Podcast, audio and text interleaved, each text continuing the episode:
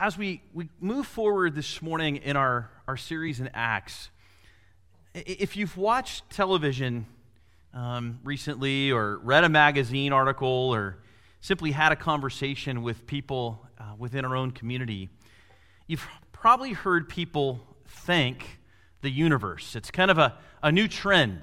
You'll hear this spoken about. You'll hear people say, I, I, I thank the universe for what's happening to them. They'll, they'll, you'll hear stars get up when they're, they're accepting Emmy Awards or Grammy Awards, and they'll, they'll thank the universe for what's happened. In fact, for many, the universe, or this idea of the universe, has become synonymous with God. They see God as the universe, or the universe as God. In fact, Neil deGrasse Tyson, who is uh, kind of a performer and philosopher, he echoed this belief when he says, Not only are we in the universe, the universe is in us. I don't know of any deeper spiritual feeling than what that brings upon me. Elizabeth Gilbert added this. She said, The universe buries strange jewels deep within us all and then stands back to see if we can find them. What an interesting thing, isn't it? And yet, it's really a deception. Contrary to the belief about the universe, the universe is not God. What we've seen are the, the rise of things like the, the book The Secret or the idea of the law of attraction. If you just think it, it will occur. And it's the idea that there's this, this mystical energy that comes from the universe. And our culture is rampant with it. The Secret was one of the best sellers. People were looking for a way to, to have satisfaction and, and make it come alive. I know of people who literally went and posted and printed pictures of themselves and the things that they wanted to accomplish and the goals that they had set for themselves. And, and they would think on these things as if, if I just think about it enough, that I'm attracting this energy, this mystical energy from the universe to bring transformation in my life. Well, the desire to put faith in the universe is a misguided response. And it's a misguided response to what Romans 1:20 points out that God's invisible attributes, namely his eternal power and divine nature, which have been clearly perceived ever since creation of the world in the things that have been made. So people are perceiving an invisible creator whose eternal power and divine nature is being seen since the creation of the world in the things that have been made. And so rather than turning to the creator, they turn to the creation. And ultimately, God is the one who is making himself known. And ultimately, what God desires is for his church to proclaim, both in our words and our lives, the only saving object of our faith, which is Jesus. It's his church which is tasked with the responsibility of proclaiming the only object of our faith Jesus Christ. The universe doesn't save, the universe doesn't have power, but the God of the universe has power. And the God who saves does so through Jesus Christ, his Son. So let's go ahead. We're going to be unpacking Acts 16, verses 11 through 40. It's a larger section of Scripture, and sometimes we, we tackle that in pieces as we go along, but I want us to read it together first, to hear it, to sit on it, and then we're going to unpack it together as we see how God is calling us or his followers to proclaim his truth. So, starting in verse 11 of chapter 16, this is what it says. So, setting sail from Troas, we made a direct voyage to, voyage to Samothrace, and the following day to Neapolis, and from there to Philippi, which is leading city of the district of Macedonia and a Roman colony. We remained in the city some days. And on the Sabbath day, we went outside the gate to the riverside, where we supposed there was a place of prayer, and we sat down and spoke to the women who, were, who had come together. One who heard us was a woman named Lydia from the city of Thyatira, a seller of purple goods, who was a worshiper of God.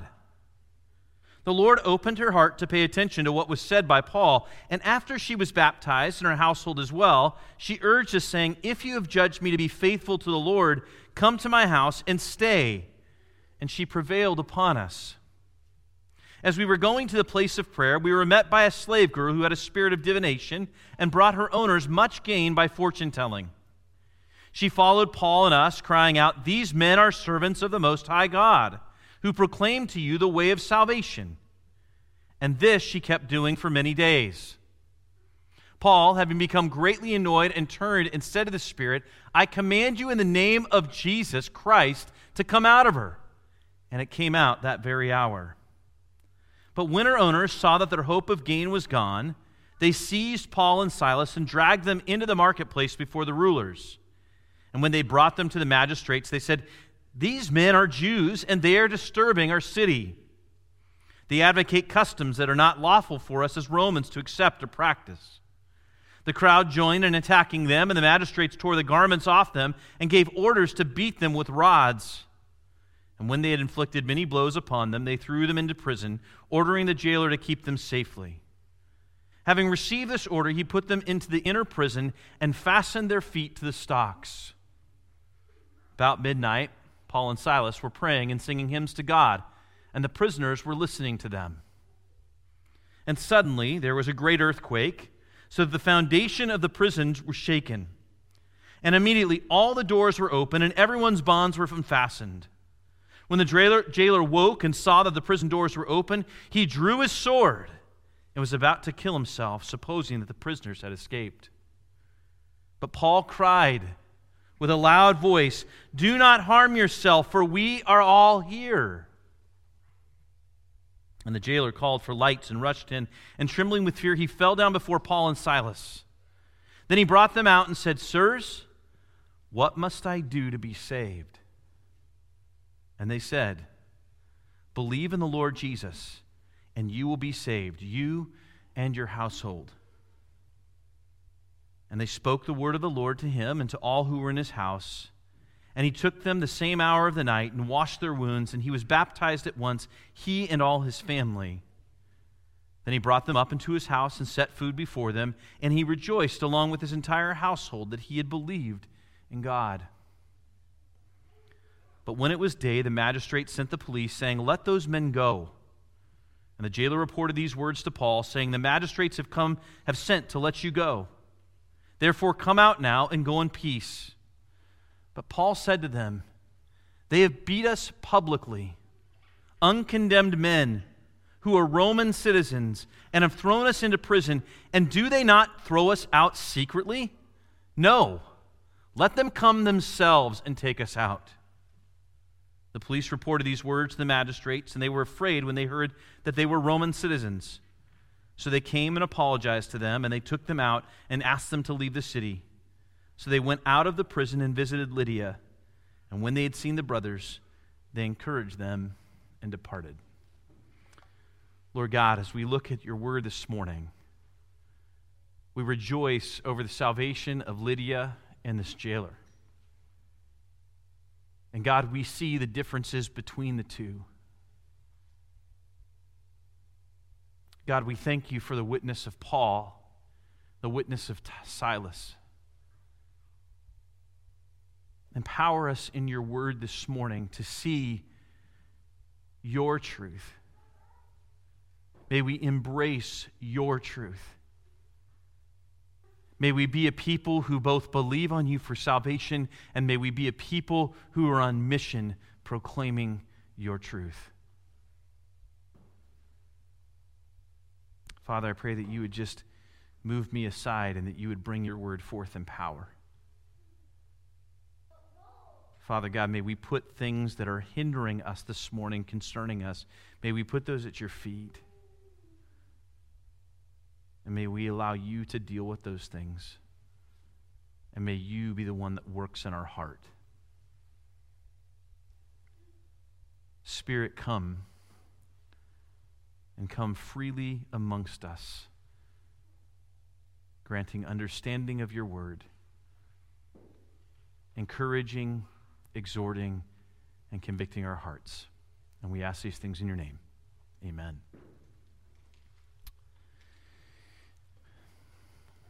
So, as we dive into Acts 16, verses 11 through 40, God uses the proclamation of his people to make known the gospel of salvation to the religious and unreligious. God uses the proclamation of his people to make known the gospel of salvation to the religious and unreligious. This proclamation to his people makes known the gospel of salvation. It's a proclamation that God has called us to share. How do people know who the true God is? How do people know what salvation is? It is through the proclamation of his people. Now, if you recall in Acts chapter 16, verses 9 through 10, as we saw last week, it says, And a vision appeared to Paul in the night a Macedonia, a man of Macedonia was standing there urging him and saying, Come over to Macedonia and help us. And when Paul had seen the vision, immediately we sought to go into Macedonia, concluding that God had called us to preach the gospel to them. So, what's happening is Paul and Silas and Timothy, along with Luke, have gone into Macedonia. Now, it's interesting to note that if we saw last week that God had prohibited the preaching of the gospel in Asia and in, in Mysia. And what happens in those moments is that not only does God in that moment kind of prevent it, as we saw, it was a seemingly hindrance to the ministry of God. He was actually directing the steps of Paul and Silas and Timothy. What happens when he directs the steps is they also gain another person, Luke. And so Luke joins them on this journey. Now we're told here that they set sail for Troas, and they, they made a direct voyage to Samothrace, and the following day to Neapolis, and from there to Philippi. Philippi.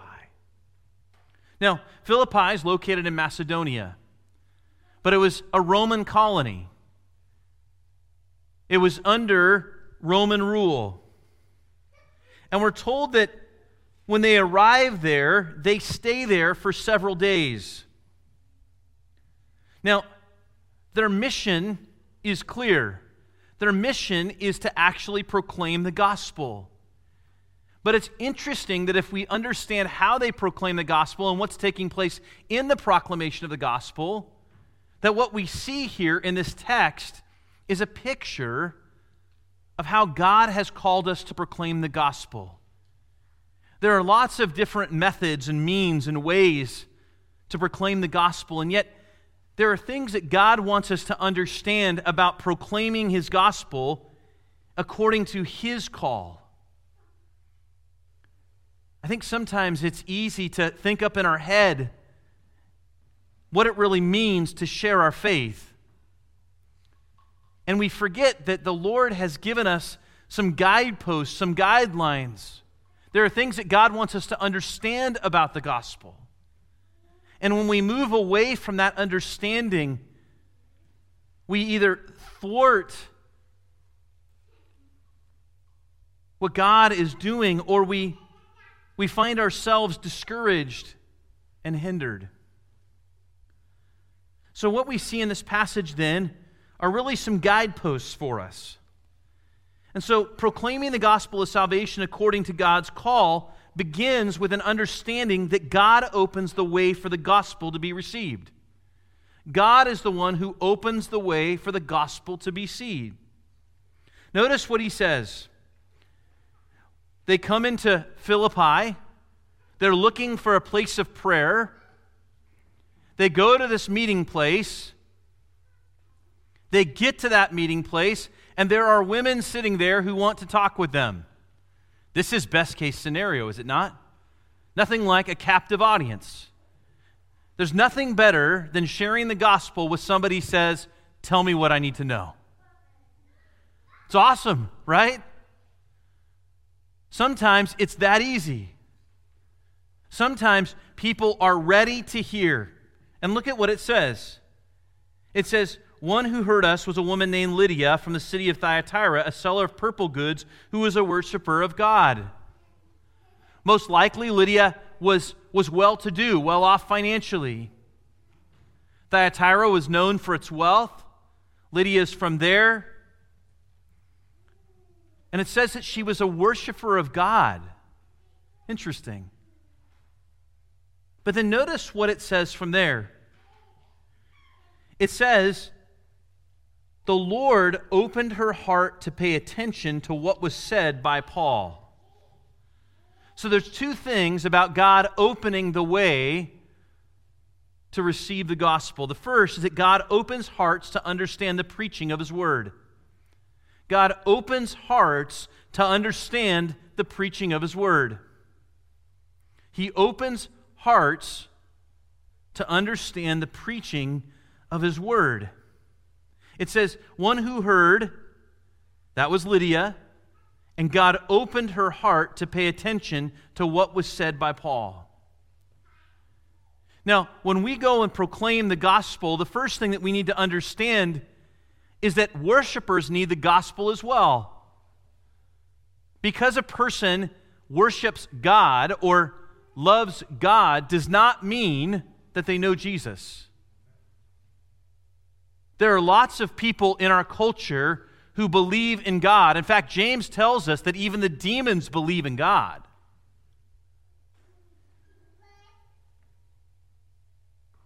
Go to somebody, talk about God. Most of the time, they're happy to talk with you. Why? Because their understanding of God is often a worldly understanding of God.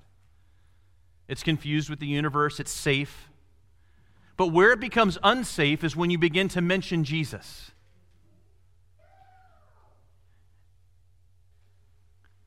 I remember as a kid, I would always look at sports figures, and after they got done something, they would talk about they want to thank God. And for me, that meant, oh, yeah, they know Christ. Well, they may know Christ, but they may not. There are plenty of people who thank God who don't know God, who don't know God personally and in a saving way. Salvation is not by believing in God, salvation is by believing in Christ and the work that God did through Christ. It is in Christ that our salvation is anchored, it is in Christ that our salvation is grounded. It's one of the reasons that we need to be so clear. Because in the body of Christ, we can have lots of people who believe in God, but who have never believed on Christ for their salvation. Luke 24, 44 through 47 says, Then he said to them, These are my words that I spoke to you while I was still with you, that everything written about me in the law of Moses and the prophets and the Psalms must be fulfilled. Then he opened their minds to understand the scriptures and said to them, Thus it is written that the Christ should suffer and on the third day rise from the dead, and that repentance for the forgiveness of sins should be proclaimed in his name to all nations, beginning from Jerusalem. God is the one who opens our eyes, He's the one that opens our hearts to salvation. This is actually pretty freeing. Because a follower of Christ, that means that my responsibility is to proclaim the message and let God do his work. I remember years ago somebody saying to me, I've been working with somebody, a, a man, for about six months. And we would consistently go over the gospel and we'd sit together and we'd meet together every other week and we'd talk about questions that he had about the Bible. And I remember another brother in Christ came to me one day and he said, Listen, he goes, Are you just you just not closing the deal? And it really frustrated me. What do you mean? What do you mean by that? Well, I, I struggle at closing the deal too. I mean, that's one of the situations where you just got to close the deal. The problem with that is, is God is the one who opens hearts. Our job is to be faithful to the proclamation of His Word and of His truth. And so, when we understand that God is the one who opens the way for responding to His grace, then we're freed up knowing that God is the one who opens hearts. That He's the one that opens hearts to understand the preaching of His Word. The only way that we can understand His Word and the preaching of His Word is through God Himself opening our hearts. 2 Corinthians 4 6 says, For God, who said, Let light shine out of darkness, has shone in our hearts to give the light of the knowledge of the glory of God in the face of Jesus Christ. That's encouraging. It's God's light who's shone in our hearts.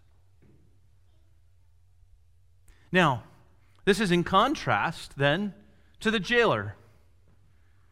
It was easy going. Easy going with Lydia. She's like the home run. She's the one that most of us are like, yeah, I'll walk right into the middle of that. Right? And then there's the jailer. Look what happens with the jailer. It says that as, as we're going to this place of prayer in verse 16, this is Paul and Silas, we were met by a slave girl who had a spirit of divination and brought her owners much gain by fortune telling. She followed Paul and us, crying out, These men are servants of the Most High God. Now, that may seem like the, that the, the demon is crying out and saying, Listen, I'm identifying who he is. This term, the Most High God, was also used by the demon that Jesus rebuked in Mark, at the beginning of Mark. And what it signifies is the demon acknowledging God as creator, but not Lord. It's acknowledging his power, what he has, apart from his lordship. And so, what happens here? It says that Paul finally gets annoyed by this. Now, you can imagine this demon possessed woman following him around, following him around, and all of a sudden, Paul's finally done with it and he rebukes this demon and he casts that demon out. He says, I command you in the name of Jesus Christ to come out of her. And it came out that very hour. Now, we're told here that this word, this divination, was that this girl was associated with a cult. And it was a snake like component, it was there for destruction. And this snake like demonic force was actually fortune telling and bringing money to her slave owners. Now, we saw this earlier actually with Jesus in the Gospel of Mark when he throws the, the demons into the pigs. And the people, they don't want it because he just actually slaughtered their pigs. They don't, they don't know what to do with it. Even though this demonic man is no longer crazy and becomes a follower of Christ, the people in the city hate it. Well, once again, the owners are like, hey, you just took away our income source, and they create a lie. And as a result of that lie, Paul and Silas are beaten.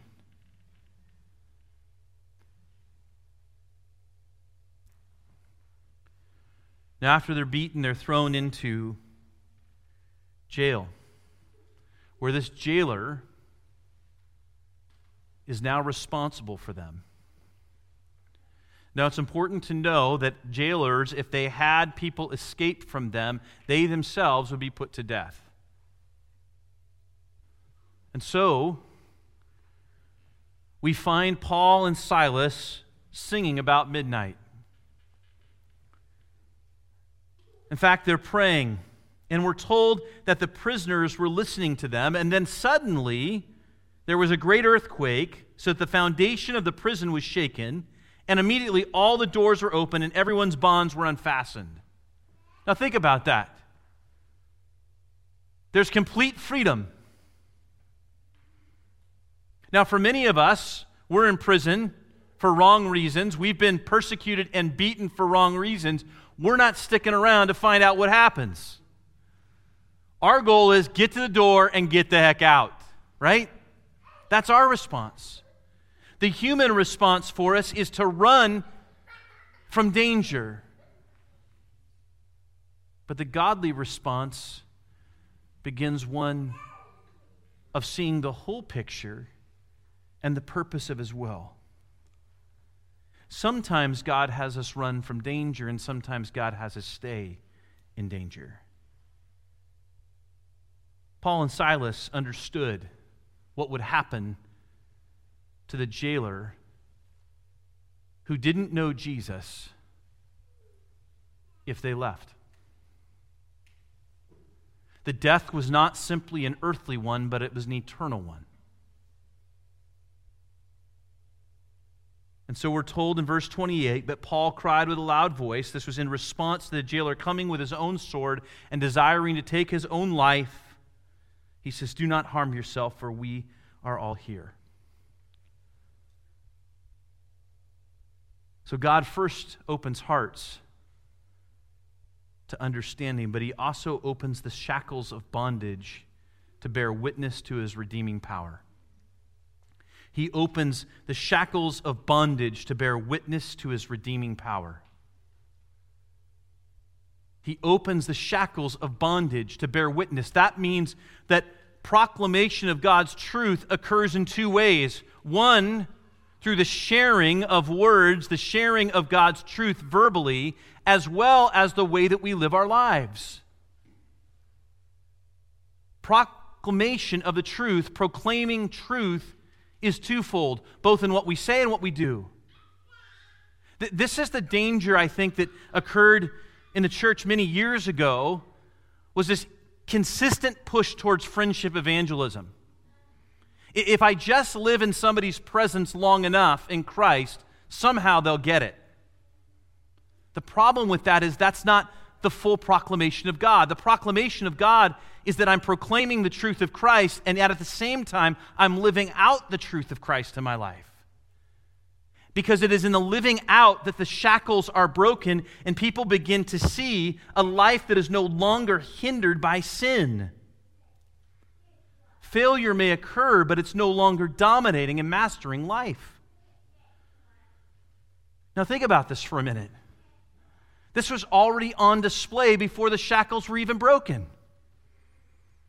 Paul and Silas saw themselves really as freed men. That's why they were able to sing hymns to God. Psalm 42 8 says this By the day the Lord commands us his steadfast love and at night his song is with me, a prayer to the God of my life. Notice what Psalm 77 6 says. I said, Let me remember my song in the night, let my, me meditate in my heart. It's in those moments where we can't go and practice the love of Christ, demonstrating it to others, that God uses it for our heart to be melded and, and, and formed and shaped.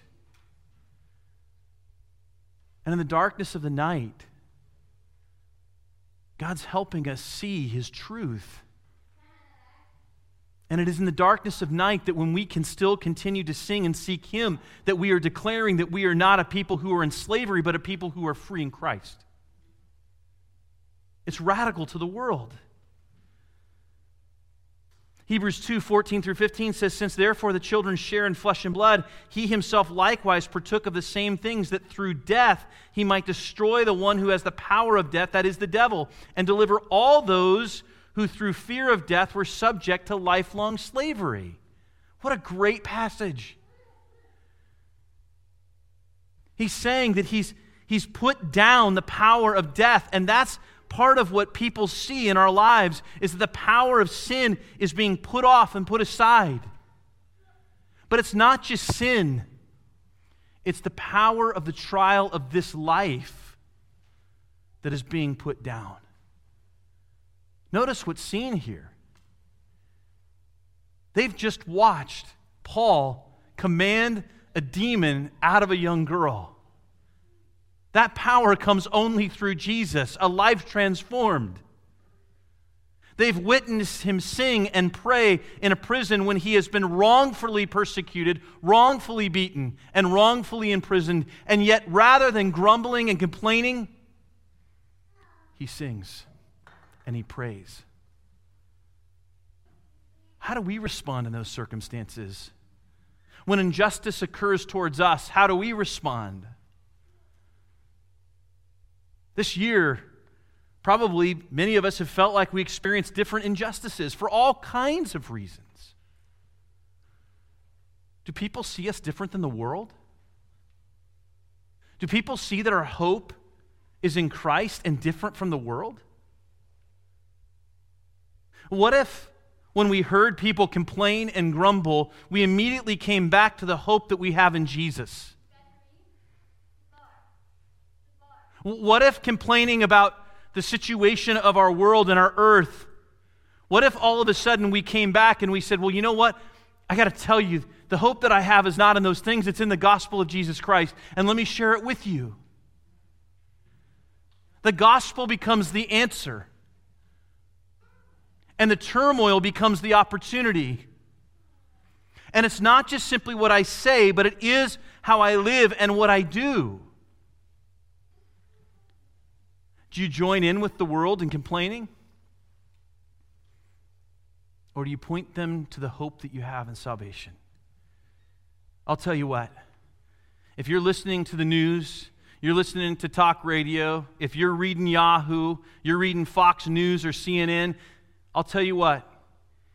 If that is happening more in comparison to what's happening with the Word of God in your life and the truth of Christ in your life, you're going to be influenced and we are going to find ourselves losing our hope and looking more like the world and less like God.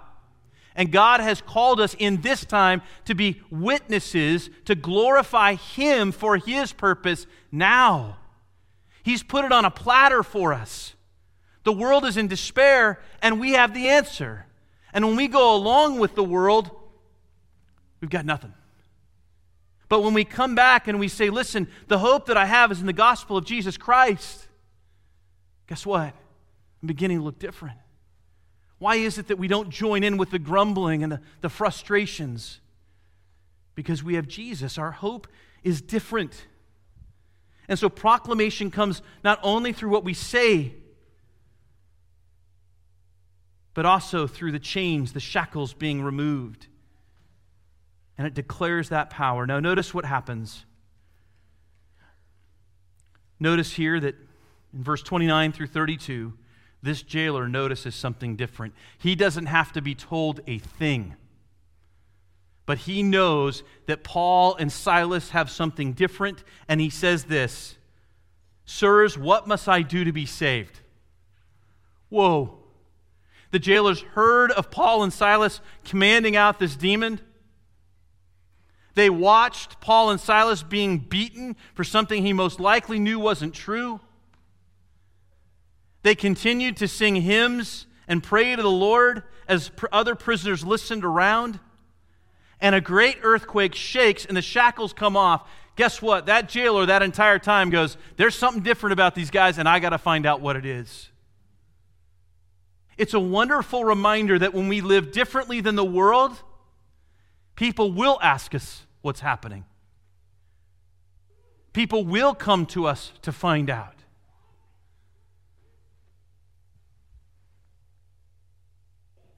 I remember years ago giving my life to Christ.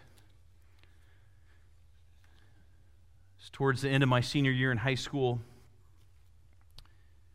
And this is not a story about me, but it actually points to the truth of what happens in these moments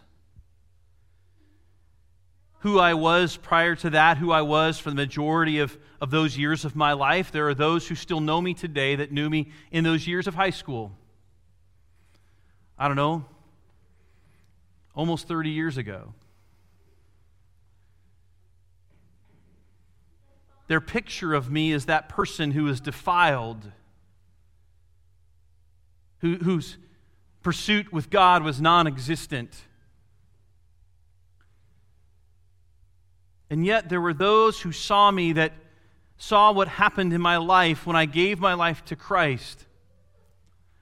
And I remember a friend of mine who had been close with for several years giving his life to Christ about three years later. And his response in that, at that time, was now I finally understand and have what Tim has. It has nothing to do with me. But a life change stands out. Now, that individual, unfortunately, made a profession of faith and over time has, has slipped, has walked away. Our faith can't simply be just simply in seeing what's occurred, but it has to be owned for ourselves. And so salvation here we see comes through faith alone in Christ. So the first thing is that God opens the way for receiving his grace, but then secondly, salvation comes through faith in Christ. If your eyes have been opened to God's truth, if I could say that as bold and as bluntly as I can, if you are understanding the gospel, repent and believe. It only comes through faith. It only comes through faith. Don't delay. God's given you a grace to be able to see his salvation. Come to him in faith. Salvation comes through faith in Christ. Now, notice what John 6, verse 28 through 29 says. And I love this passage. It says this.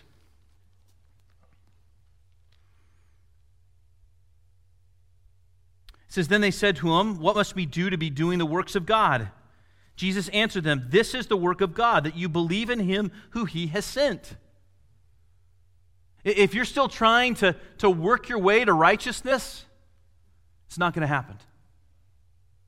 If you're still thinking there might be another way than submitting yourself to Jesus, it's not going to happen. It starts by our submission to Jesus Christ. Now, notice what happens here when they respond, both Lydia and the jailer. This is the beauty of the gospel. The worshiper of God who didn't know Jesus and the complete pagan the religious and the unreligious, both needing the gospel the same way, both coming through faith in Jesus, and then the outworking of that gospel is immediate. Notice that genuine salvation produces faithfulness to his will. Genuine salvation produces faithfulness to his will. Lydia, it says here, after she was baptized and her household as well, she urged us, saying, If you have judged me to be faithful to the Lord, come to my house and stay. What does the jailer do? It says, And they spoke the word of the Lord to him and all who were in his house, and he took them the same hour of the night and washed their wounds, and he was baptized at once, he and all his family. Listen to this. And then he brought them into his house and set food before them, and he rejoiced along with his entire household that he had believed in God. When we come to Jesus, when we respond in faith to Jesus, yes, God will continue to do things and it takes time for Him to work out things in our life. But you know what the response is to the gospel? It's one of humility and submission. God gives us a new heart that seeks to identify with Jesus, not with self. Notice immediately they go to a place of wanting to be baptized, identifying with Christ. And then what do they do? They both offer hospitality. All of a sudden, there is a love for the things of God. This love for God manifests itself in a love for others. And that love for others is demonstrated in hospitality. Genuine salvation will bring faithfulness to the fulfillment of God's will, loving Him with all of our heart, soul, and mind, and loving our neighbors as ourselves.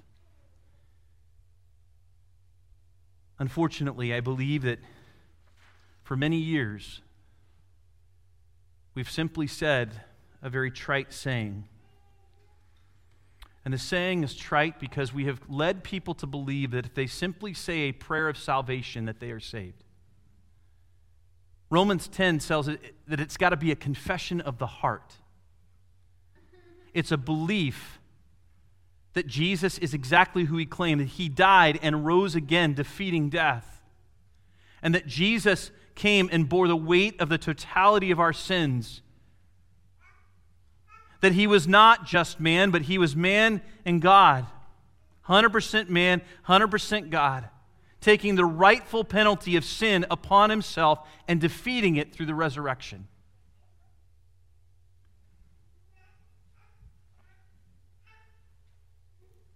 We need to get out of the business of making people feel secure in their faith when they aren't bearing fruit of their faith.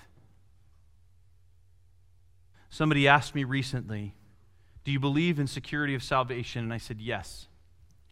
The problem with that question is that question is almost always posed when somebody's in sin. Security of salvation is not for the lost.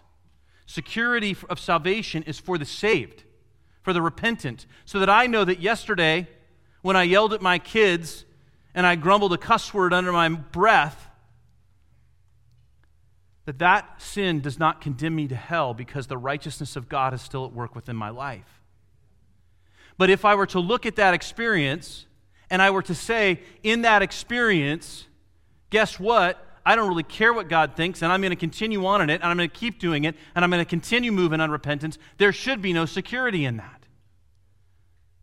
So, the problem with that question is yes, I believe that we are guaranteed with the Holy Spirit, but too often that question is asked when we're in sin unrepentantly. The security is for the believer who is pursuing Christ, not for the person who is walking in unrepentance. That's what God's trying to get us to understand. And so we are to bear fruit of that repentance. And then finally, God opens the way. His salvation is available through Christ and through Christ alone. And the third thing that we see here about proclaiming the gospel is that personal rights are laid down for the sake of the gospel, but not dismissed. Personal rights are laid down for the gospel, but not dismissed. Notice what happens. The jailer responded to these words to Paul, saying, The magistrates have sent you to let you go.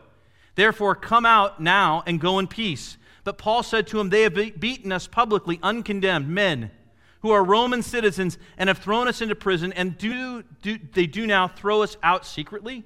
No. Let them come themselves and take us out. Then it says that they were afraid and they came to him. Now, when they came, it says, And they took them out and asked them to leave the city after they had apologized. And so they went out of the prison and visited Lydia. And when they had seen the brothers, they encouraged them and departed. God will call us to lay down our rights for the sake of his gospel. But because we lay down those rights, those rights are not to be dismissed. They are things that God has given as protections for his church. You see, when we lay down our rights, and when Paul laid down his rights, it was through the laying down of the rights that he was actually bearing witness to the truth of Christ. He was bearing witness to the hope of Christ. When we lay down our rights, we're bearing witness too. But notice that Paul reminds them of his Roman citizenship. Paul goes back and says, wait a second. Yes, I forgive you. I've granted you forgiveness. I laid down my rights, and it has a purpose. But you need to remember this. You need to know that the next time I come in, I'm a Roman citizen, and this will not happen again. It was a protection for the church. In many ways, during this time of COVID, we can relate to this. God has called us to lay down our rights.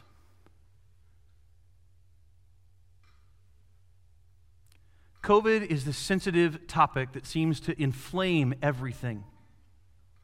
And it gets blown out of proportion. We, we question one another's motives and we question one another's hearts. And yet, Christ's church is to be unified, and we are unified in Jesus. But we need to remember this that the laying down of rights is for the sake of the gospel. But the laying down of rights is not to be easily dismissed. Because God has given those rights as protections for His church, as we know in Timothy when we're instructed to pray for government leaders so that we might be able to do what? Grow and walk in our faith, right? Without hindrance, in essence. And so those are protections that had been granted. And so it is that we meet with masks on as a church. We wear those masks. When we choose not to lay down our rights, we communicate that we're more like the world than we are about, than we are about Christ. The flip side to that is, is that we should be able to say simply this.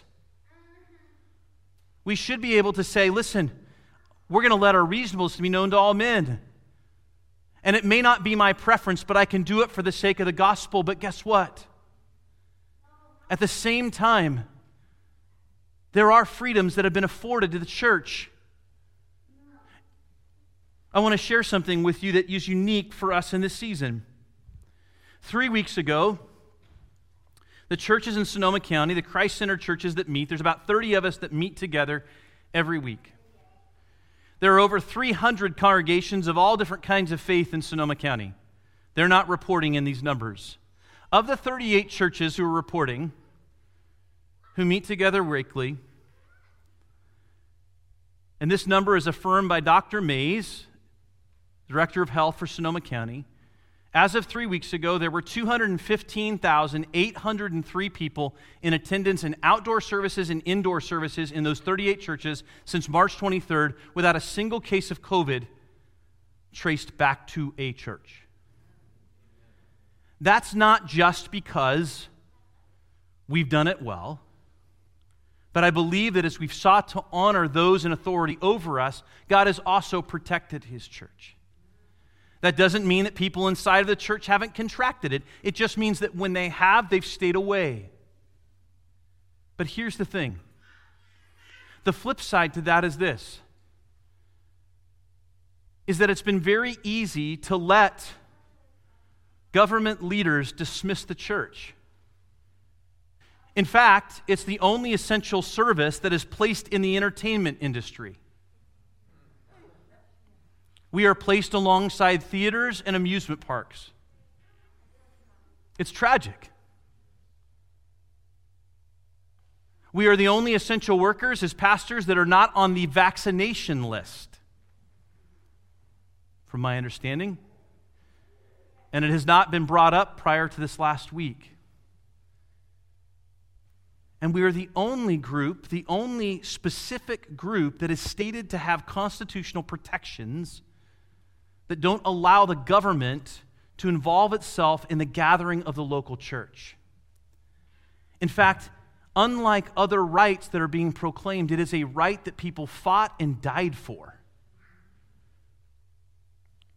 This week, in our meeting with our supervisors, there began to be this fear, this angst.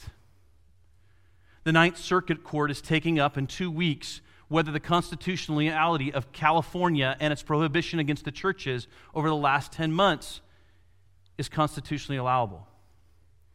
The Supreme Court has informed the Ninth Circuit that their decisions and other decisions have been leading towards the idea that it has been unconstitutional for the government to come in and do this.